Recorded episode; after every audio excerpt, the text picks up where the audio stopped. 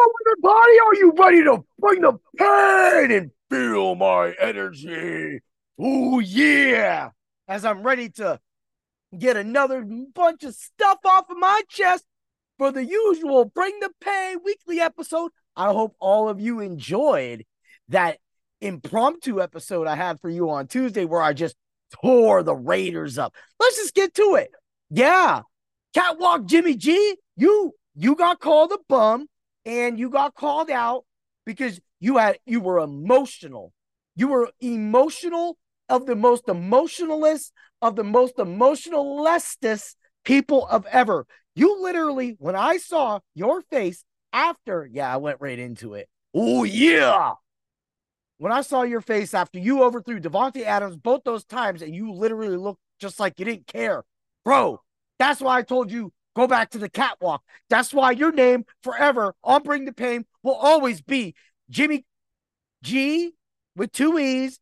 And of course, catwalk, Jimmy G. Check it. Oh, yeah. Hey, hey, I ain't worried about Jim Rome either, bro. This ain't gonna be no check it, Chris Everett, Jim Everett stuff.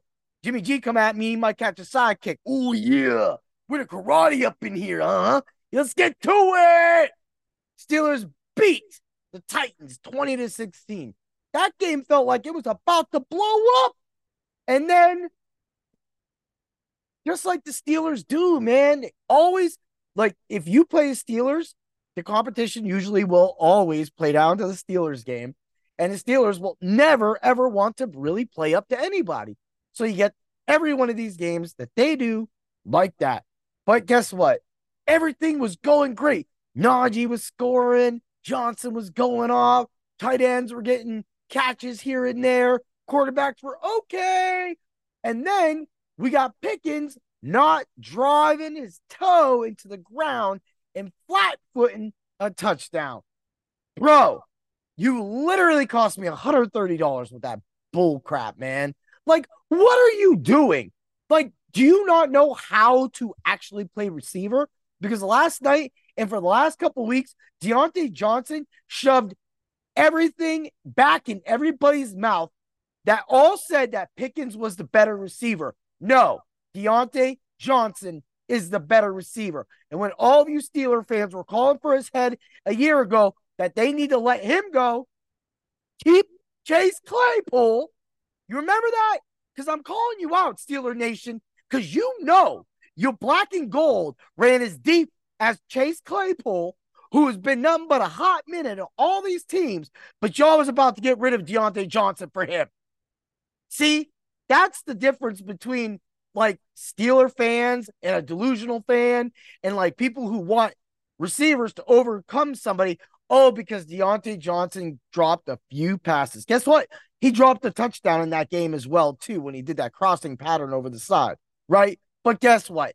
In the end, everything worked out for you Steeler fans. So just let it go. Just let it go. Unfortunately, you did lose Cole Holcomb, who was a big addition, a guy that I highlighted in the offseason, and he got hurt. And unfortunately, that is the nature of the game, the nature of the beast. You'll hear this all the time.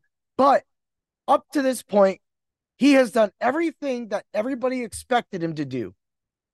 He'll be back next year, hopefully. The Steelers defense continues to grow. I mean, every Joey Porter Jr. looks good. He was really all over Hopkins. He kind of got him mad, and then Hopkins had to put him in check a few times. But at the same time, it was nice to see that out of a rookie. Like it shows why Porter Jr. needed to be selected by a lot of teams before him because he's playing better corner than a lot of the teams have corners.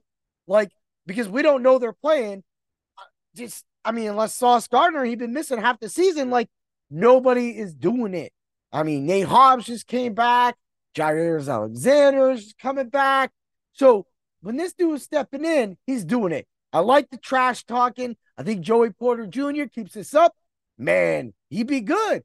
He will be good. And he is not scared tackling or holding or chasing or trying to do anything to the top receiver. Just uh next time you tackle somebody, don't grab their face mask, bro. Oh, yeah. Woohoo. All right, man. Well, We're gonna make this thing. I'm not gonna talk too much about the Raiders. You got a double dose of the bring the pain this week. I can't be that angry all week long. I'm ready to watch some dang wrestling, some good football, and we're gonna have it because you know we're gonna feel the energy. Oh yeah, my boy Jay at Club Unity, man. This was all about. That's what I saw this shirt. I was like, I had to have it. This is like the most heat override shirt other than bring the pain, honestly. So much kudo to DJ Hype at Club Unity. Yo, bro, this is all you. And if you want this shirt, just hit me up. I got you. I'll tell you where you can get it because who doesn't want to feel the energy when you want to bring the pain? But first, it's the macho pick of the week. Uh-huh. Yeah. You was thinking you was gonna get away from it, but you never. Yeah, I'm calling him out. Yeah. Jonathan Taylor. Don't even care. Jonathan Taylor all day.